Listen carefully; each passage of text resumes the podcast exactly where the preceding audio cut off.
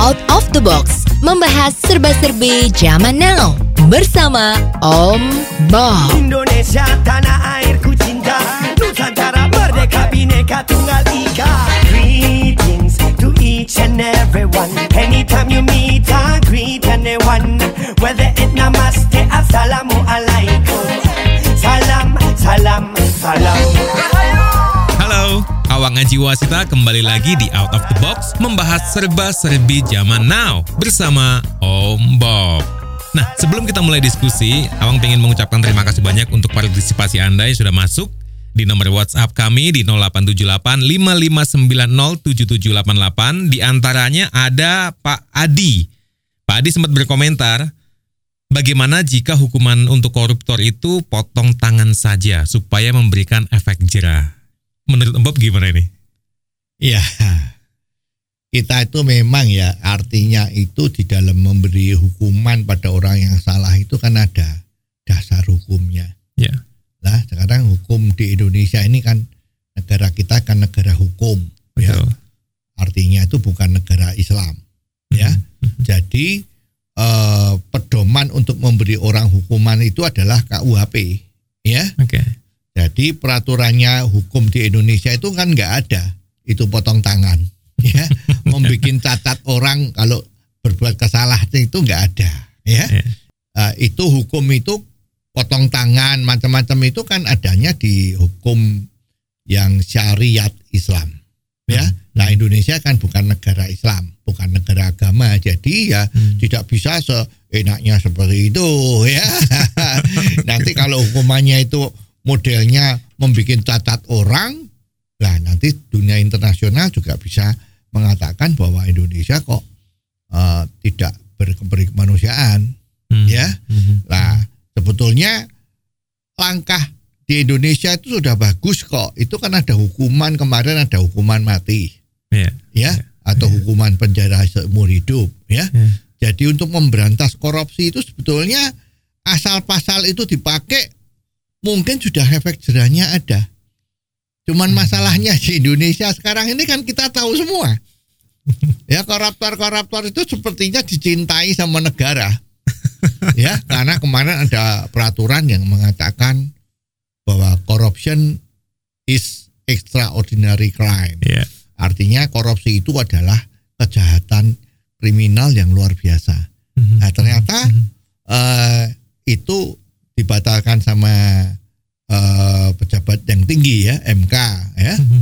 dibatalkan bahwa eh, koruptor itu termasuk kejahatan biasa kejahatan kriminal gitu aja. Nah oleh sebab itu ada aturan bahwa kalau ter- koruptor itu nggak boleh dapat remisi, nggak boleh eh, dapat apa pelepasan eh, hukuman dengan syarat ya, lepas dari penjara dengan syarat, syarat macam-macam itu menjadi berlaku. Dan Hmm. bulan lalu itu ada 23 atau hampir 30 itu yang yang keluar dari penjara.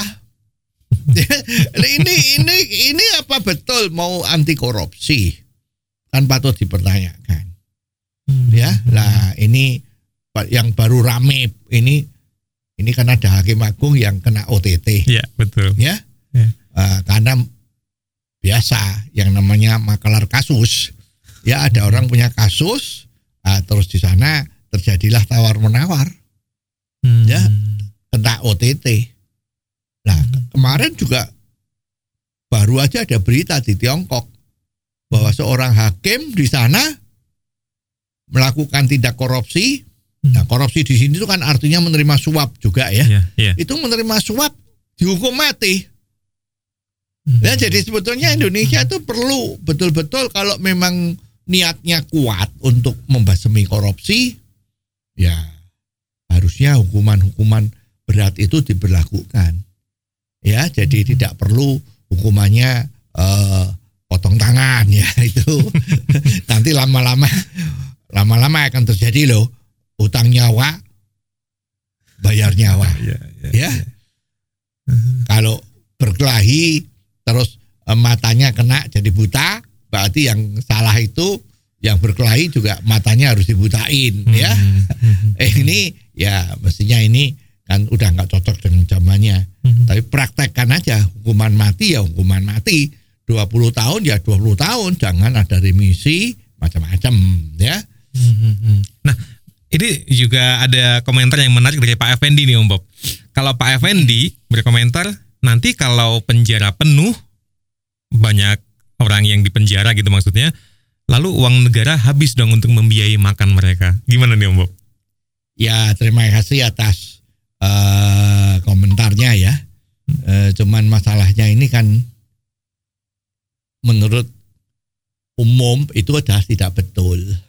Ya. Hmm, hmm. Jadi negara ada itu kan untuk membuat supaya negaranya aman dan tidak ada korupsi. Salah satunya itu ya, supaya keadilan sosial bagi seluruh rakyat Indonesia di Pancasilanya itu bisa terwujud dengan bagus. Ya. Oleh sebab itu negara dengan biaya at any cost itu harusnya bisa membasmi korupsi. Nah ini sekarang kalau alasannya dan memang menteri kita atau oknum kita itu ada yang teriak-teriak bahwa penjara penuh ini. Ya kalau urusan kecil ah, harus masuk penjara. Apalagi kemarin ada sempat keluar kalau korupsinya di bawah 50 juta Iya, nggak Ya. apa-apa. itu asal uangnya dikembaliin ya, Iya.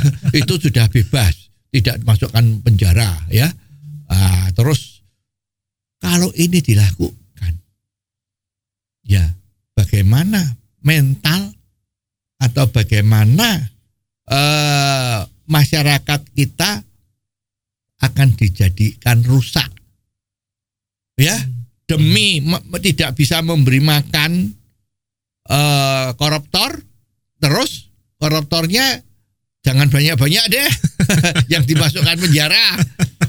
Ini salah kaprah. Ya jadi nggak nggak bisa eh, model-model seperti ini dengan alasan yang nggak masuk akal. Ini nggak bisa. Ya demi supaya menghemat uang makan yang diberikan kepada koruptor karena koruptor sudah masuk penjara kan Iya, iya. kalau zaman dulu kan kalau orang zaman dulu loh ya Hmm. or 203 tahun yang lalu 300 tahun yang lalu itu kan begitu masuk penjara makan atau tidak makan serah eh, makannya seadanya mungkin tiga hari sekali dikasih satu piring nasi sama eh, lauk pauk yang sudah eh, agak rusak seperti itu Hmm, kan nggak ada yang komentar tapi sekarang kan yang namanya peri kemanusiaan kan dijunjung tinggi Iya. jadi walau di penjara, tapi ya kamu dapat makan, Hmm, ya. hmm. Nah, tapi makannya juga sekedarnya, jangan terus minta seperti restoran di hotel bintang 5. Iya, iya. Nah, seperti itu. Jadi jangan mikirin berapa banyak penghematan uang makan yang terjadi kalau yang dimasukkan penjara itu makin lama makin sedikit.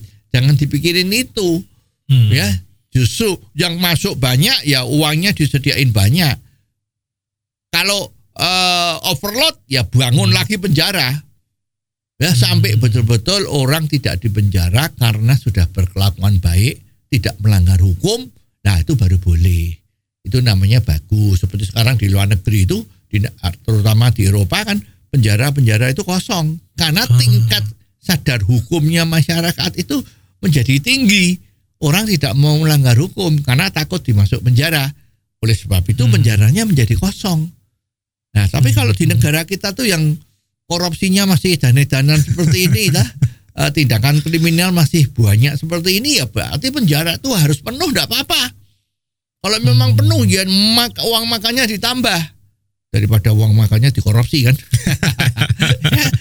ditambah supaya tetap dimakanin tapi eh, dia terkungkung kebebasannya karena dia berbuat kriminal. Ini namanya mendidik dengan betul. Ya, jadi segala sesuatunya itu harus dilihat hakiki dari masalah itu, bukan ngirit uangnya, tapi efek terhadap para pencoleng, para kriminal ini yang diutamakan. Oke, tapi kok sepertinya dan rasanya nih Om Bob, kalau masuk penjara kok kayaknya tidak semenakutkan itu ya kalau di Indonesia ya. Ya itu karena ya sistemnya kita ini yang pengawasannya kurang terus mungkin juga ya oknum-oknum eh, pejabat kita yang bertugas untuk ini hatinya terlalu harmonis ya Harmonis. terlalu aduh rasa ibahnya banyak ya. Hmm. Jadi kalau ada orang berbuat salah, Hmm. Terus dia mengaku kesalahannya dengan menangis-nangis ya. Terus paling dikatakan, ya udah kasihan deh kamu masih punya anak di rumah ya. Ya udah kali ini dibebaskan. Besok jangan seperti itu lagi ya. Nah kalau itu dilakukan terus, ya itu menjadi senjata dari pencoleng dari orang yang melakukan kriminal agar supaya dia bebas dari hukuman. Ya ini kan salah kaprah. ya jadi nggak bisa seperti itu.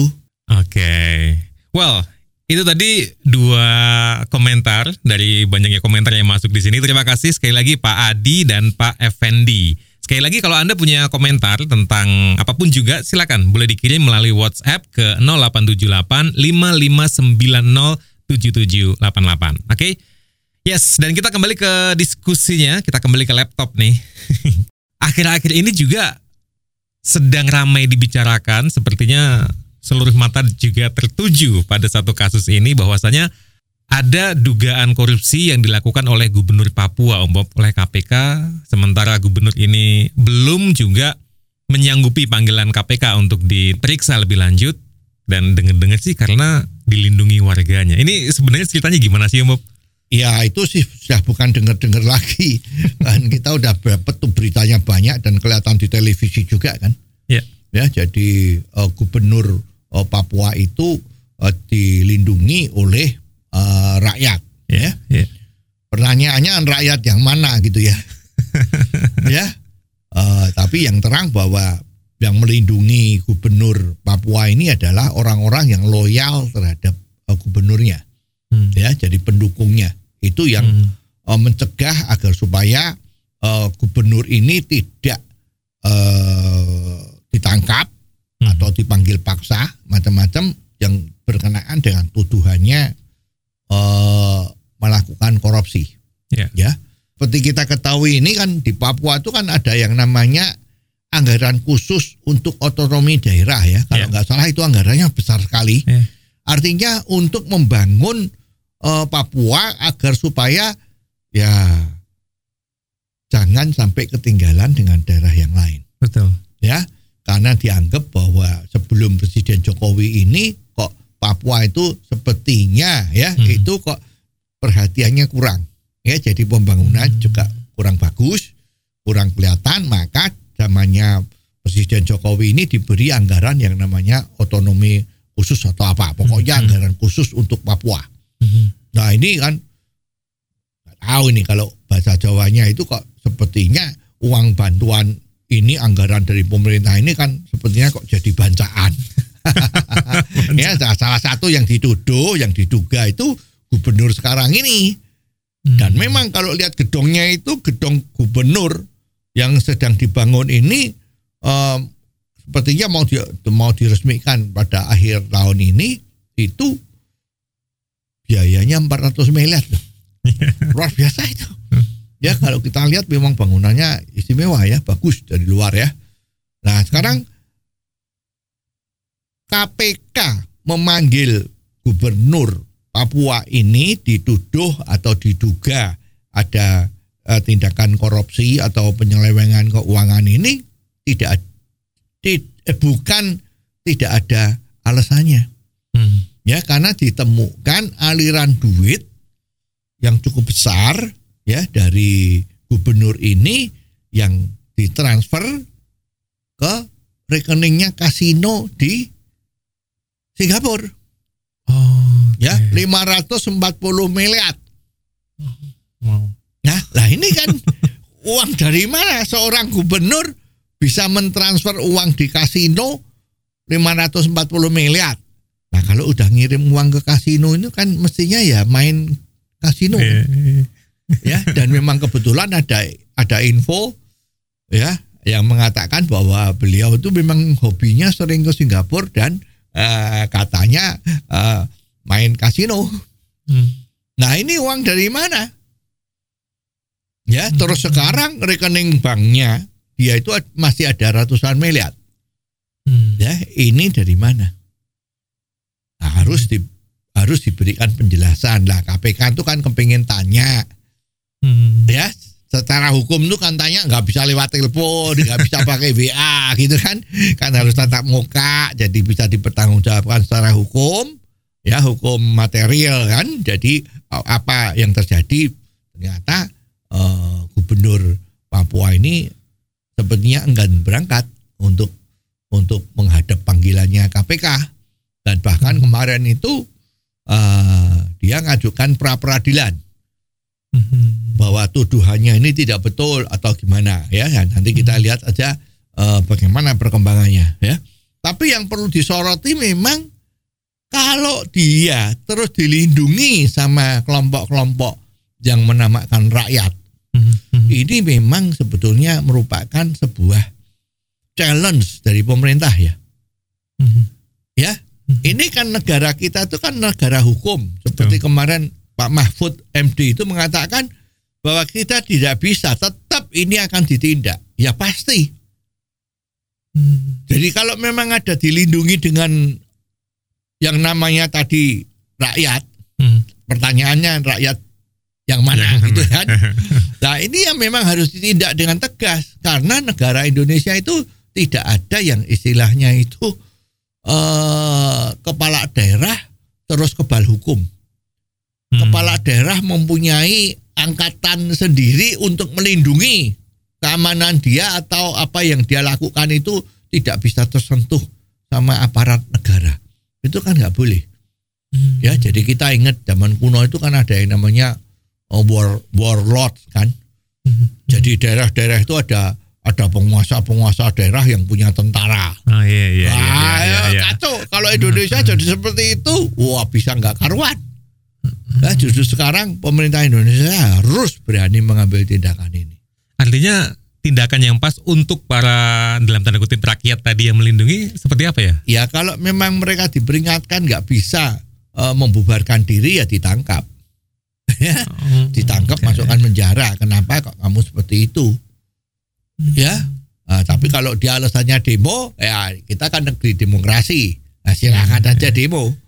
Tapi kalau dia menghalangi tugas dari aparat untuk menjalankan tindakan hukum, berarti kan dia menghalang-halangi petugas.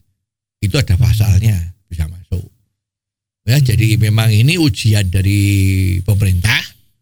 Kalau sekarang ini ternyata pemerintah tidak berani atau tidak berhasil eh, menghadapkan gubernur ini ke KPK, ya ini tentu yang manggil kan KPK. Iya. Tapi kalau nggak mau manggil kan KPK juga harus dibantu sama pemer- aparat pemerintah. Iya. Nah, iya. kalau memang ini tidak bisa terwujud, nah, membahayakan kehadiran negara. Nanti kalau Hmm. banyak orang-orang yang kayak gitu gimana?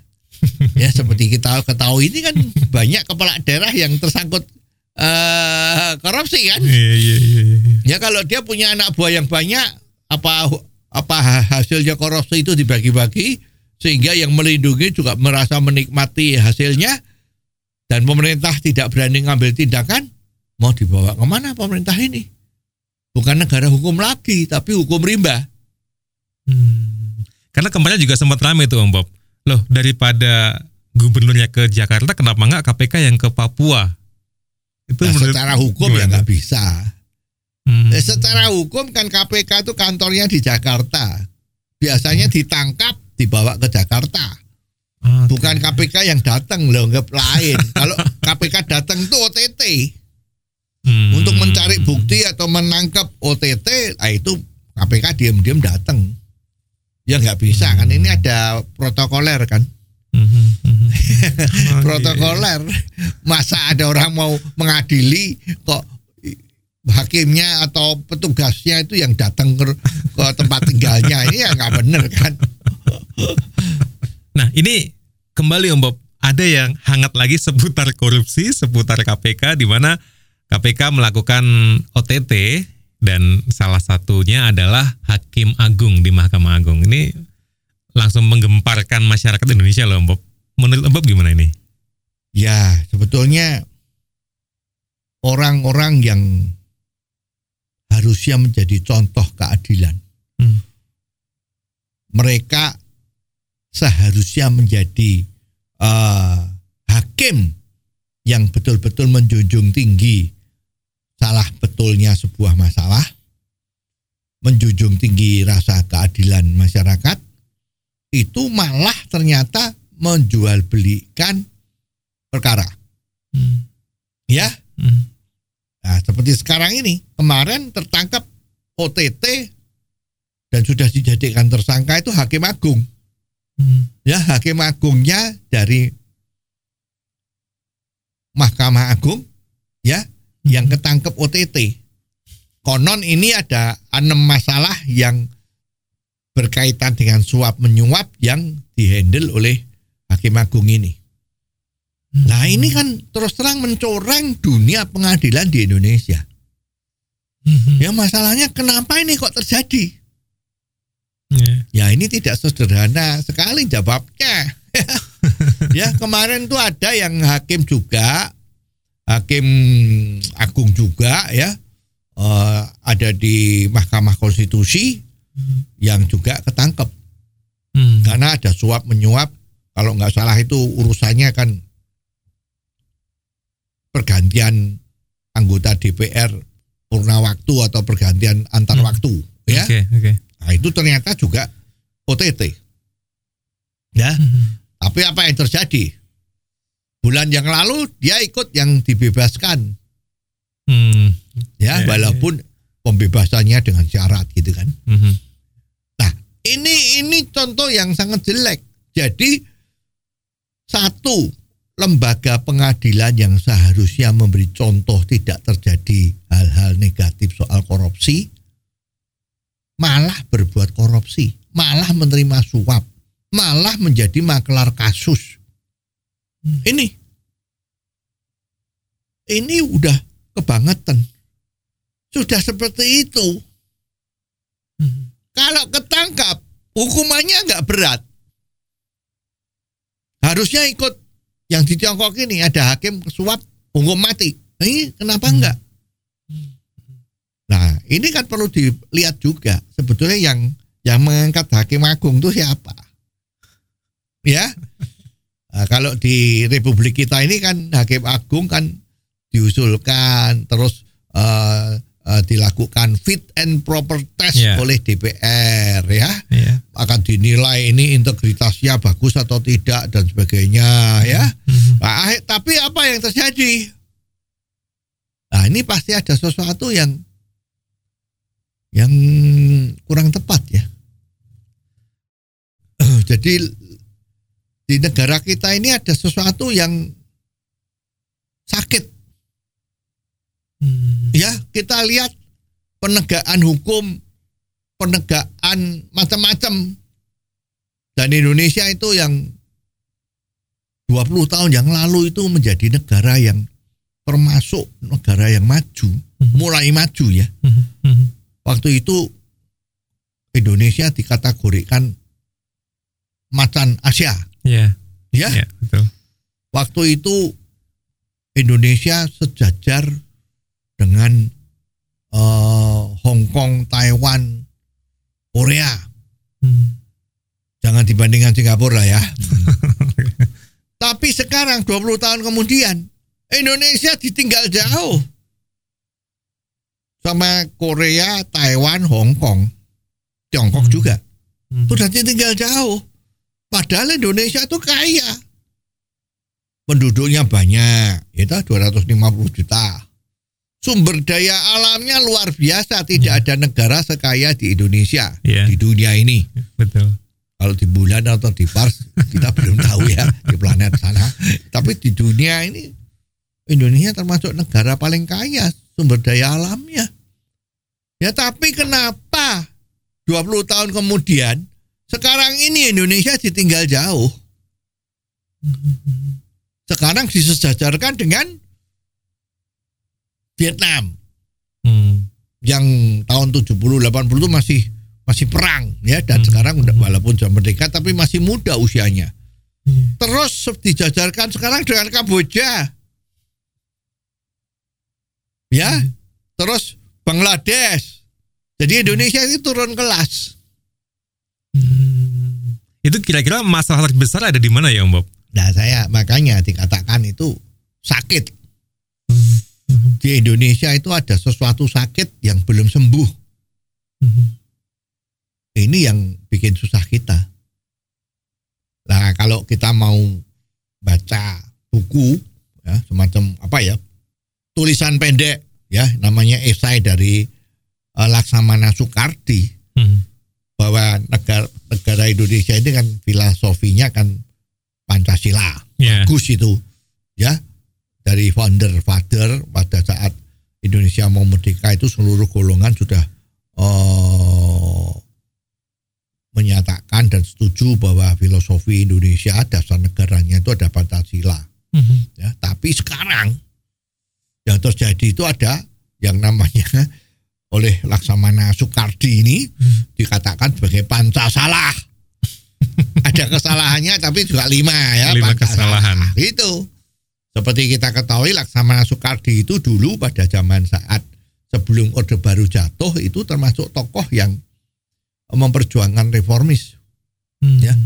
dia reformis yang memperjuangkan reformasi nah, gitu Mhm. yang betul ya. Dan dia pernah menduduk eh sebagai menteri pada saat presidennya itu Megawati dan eh Gus Dur. Hmm.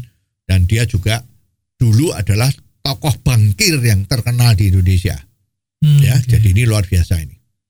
Nah, dia memberikan satu tulisan yang saya kira ya bolehlah dibaca-baca ya supaya makin banyak orang tahu ya apa yang dikatakan sebagai Pancasala tadi itu.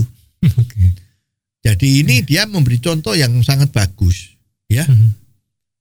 Eh, terutama eh, yang kalau kita simpulkan yang paling pendek itu bahwa adanya Pancasala ini membuat Indonesia ketinggalan majunya. Jadi Oke. indeks dari eh, produktivitas Indonesia itu cuma 0,53 Mhm. dengan kemampuan-kemampuan yang normal loh ya. Itu tuh Oke. Indonesia ini baru masuk 0,53. Kalau dibandingkan dengan eh, Korea, Hong Kong, Taiwan itu mereka 0,8. Jadi Hmm. kita tuh produktivitasnya kita itu kalah dibandingkan dengan mereka dua kali. Jadi Mhm. ceritanya paling gampang itu kan lo mengerjakan pekerjaan sesuatu kalau negara-negara tadi itu cukup satu orang ya di Indonesia perlu dua orang minimal Mhm. ya. Mhm. Mhm. Jadi ini yang terjadi.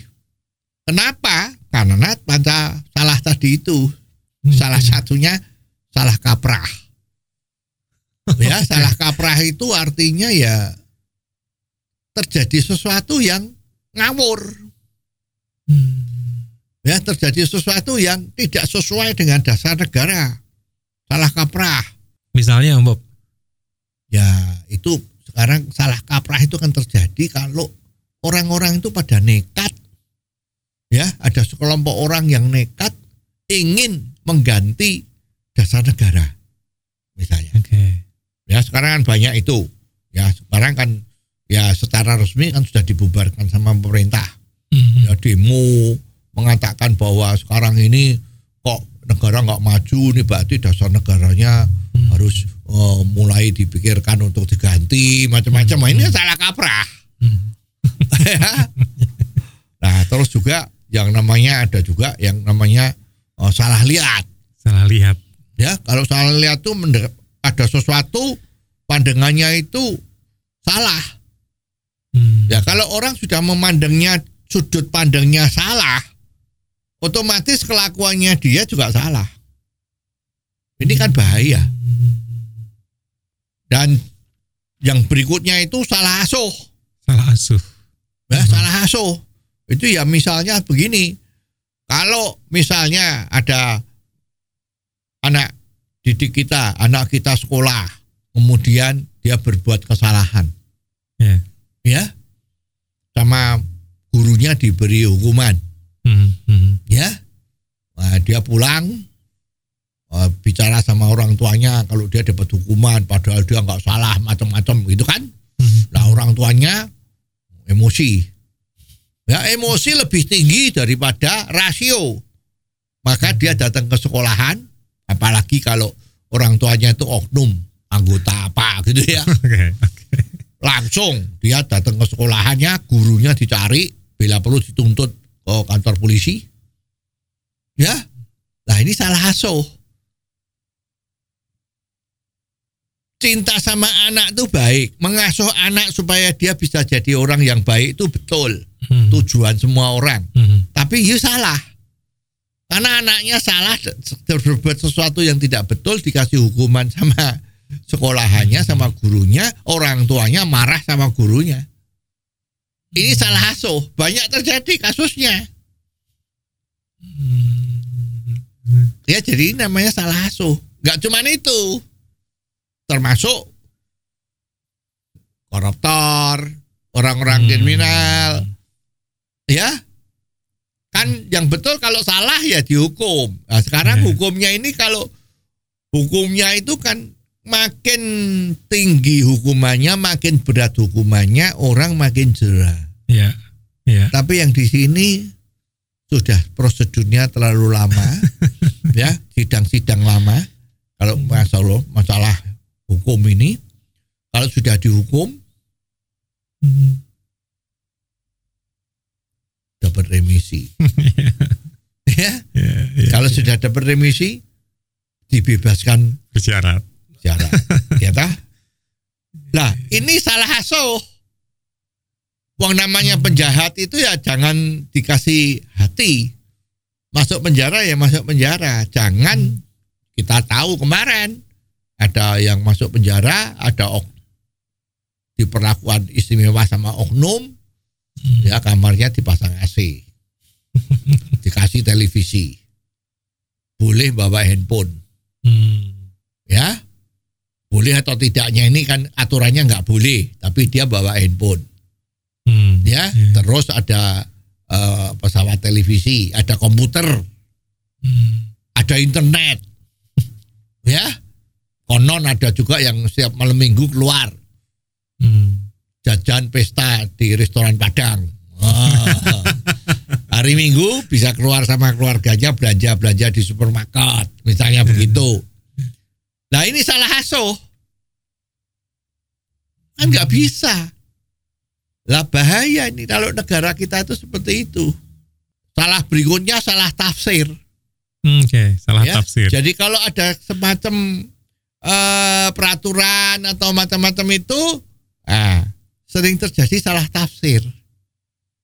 Harusnya itu merah ditafsirkan jadi putih, misalnya begitu. ya, seharusnya itu hijau, tafsirnya salah menjadi hitam. Hmm. Itu banyak terjadi. Ya kan? Ah, orang yang punya kuasa seenaknya sendiri, ya. Hmm. Yang penting menurut dia, ya. Karena menurut tafsirnya dia itu yang betul. Ya, ya. Nah, ini kan susah. Ini yang paling ngeri. Misalnya sekarang ini sekarang kita lihat nih. Pemimpin yang dipilih Hmm. itu sekarang mulai dihembus-hembuskan. Kemarin sudah terjadi kan? Hmm. ya bahwa kalau milih pemimpin itu yang diutamakan seiman. Ya. Padahal kan harusnya yang bisa memimpin, Ya, betul. yang sudah terbukti bisa memimpin. Sudah Mhm. terbukti meritokrasinya selama ini gimana dia. Itu yang harus dipilih jadi pemimpin. Sekarang kan tidak. Terus budaya upeti salah asuh. ya karena pejabat kalau dapat upeti dari anak buahnya dia akan menganggap bahwa anak buahnya ini bagus. Hmm. Ya. Jadi pemilihan pejabat yang akan datang penggantinya atau staf-stafnya itu dipilih dari orang-orang yang baik dalam tanda petik tadi itu. Ya, ya, ya. bisa memberi upeti, bisa memberi pujian-pujian yang sebetulnya itu tidak terjadi ya. Yuk. Yang gayanya ABS asal Bapak senang. Nah, itu orang-orang yang kayak gitu baru bisa jadi pejabat diangkat jadi pembantu-pembantunya. Hmm. ya Eh, terus kalau mau jadi pemimpin yang dipilih bukan yang memang hebat tetapi siapa dia? Hmm. Ya, ya, ya. ya siapa dia? Ah sahabat bukan. Itu semua salah asuh. Nah, ini repot. Itu yang mengakibatkan bahwa orang-orang itu tidak termotivasi untuk bisa tambah pinter. Hmm, ya. bisa kerjanya lebih bagus. Ya. Ya dengan tujuan kalau orang lebih pinter kerja lebih bagus tujuannya itu kan ini menjadi karirnya dia. Sekarang kan tidak yang bisa berposisi baik itu kalau tadi itu. ABS.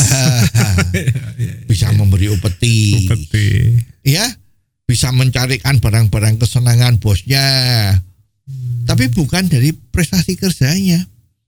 Nah ini yang membuat situasi menjadi berantakan. Jadi orang sekolah sekarang yang mikir apa? Bukan pinternya tapi saya harus dapat gelar. Hmm. kalau saya sudah megang ijazah Hmm, hmm. syarat untuk jadi pejabat misalnya. Mhm. tapi bukan kepinterannya. Maka banyak terjadi karya-karya tulis terakhir yang biasa disebut skripsi itu ternyata pesanan bikin sama orang. Ya kan? Nggak cuman itu dosen-dosennya yang nguji. Oknum ya oknum dosen yang nguji itu kasihan. Ya dah, kalau nggak lulus karena dia udah sekolah lama-lama ya sudah buang duit banyak ya kan? Kalau nggak lulus kasihan ya tingkat ke bawah sami mawon loh Hmm. SD itu yang seharusnya nggak bisa naik kelas kasihan Hmm. orang tuanya kasihan nanti keluar biaya banyak kok nggak lulus lulus Hmm. Nah, yang dikejar bukan kepintarannya, tapi lembar ijazahnya itu. Wah ini udah nggak, wah udah nggak, nggak karuan nih. Dari atas sampai bawah itu sudah seperti ini salah semua. Ini yang paling ngeri. Tapi masih ada satu lagi loh Mbak, dari Pancasila ini. Yang kelima apa dong? Ya.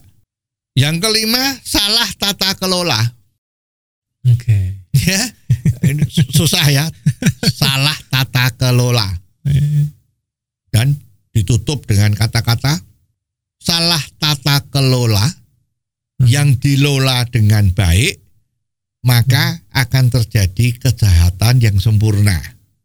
Nah, ya artinya di sini kejahatan yang sempurna itu menjadi kesalahan yang sempurna. Ya, iya, iya. ini Hmm. cara jelaskannya mudah sekali.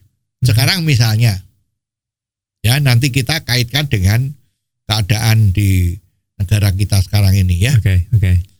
Sekarang ada sebuah keluarga, Hmm. ada dua anak, Oke. ya, Eh, ada seorang bapak, Hmm. ya seorang ibu, Hmm. ya. Tapi ibunya ini adalah ibu tiri, Oke. ya. Hmm. Jadi anaknya ini satu adalah anak kandung dari ibunya ini, Mhm. yang satu adalah anak yang dibawa sama bapaknya Iya. karena istrinya meninggal, Ya. ya. Hmm. Nah sekarang mau bagi pisang, Oke. ya. Ada dapat pisang satu biji, Aha, Oke. ya. Terus pisang ini mau dibagikan untuk kedua anak ini. Oke. Cara baginya gimana? Lah, ini menjelaskan tata kelola yang baik atau yang salah itu kayak apa? Ini. Hmm. Oke. Bagaimana cara bagi pisangnya? Hmm. Ya, kita pikir.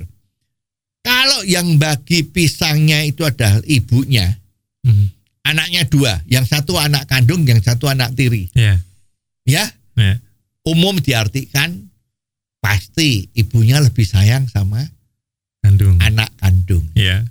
Ya, jangan-jangan pisangnya itu dibaginya ada yang besar, ada yang kecil. Ya. ya. Ya, yang besar dikasihkan anak kandungnya, yang kecil dikasihkan anak tirinya. Aha. Betul? Ya. Ya.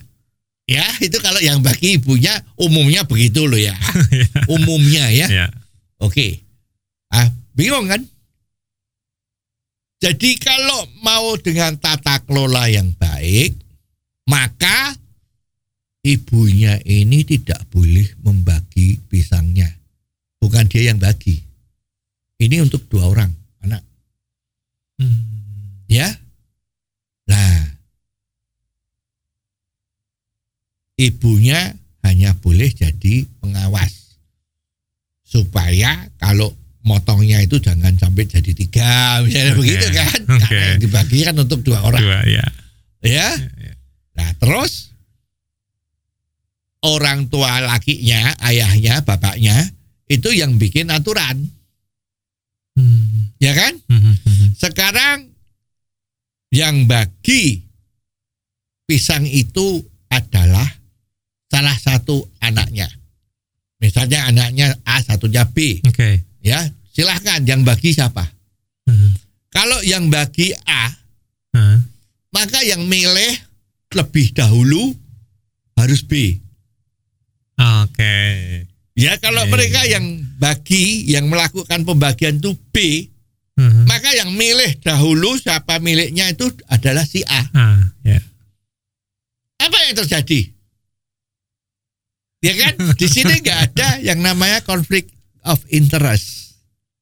Eh, Ya, kalau saya yang bagi, si A yang bagi, tapi si A yang milih lebih dahulu, hmm. aku tak bagi yang aku potong yang gede, yang gede gua ambil, Iya, yang iya. kecil untuk you. Ini umumnya begitu ya, Iya, iya. bukan semuanya gitu, umumnya. Oke. ya. Jadi kalau si A itu yang bagi, yang motong, Mhm. kan yang milih si B. Iya. Waduh. kalau saya motongnya ada yang besar sama kecil, saya kecil, yang pilih yang besar, yang mesti yang yang B yang milih yang besar. Iya, iya. Dia dia dapat kecil, ya kan? Mhm. Jadi dia bingung, ya.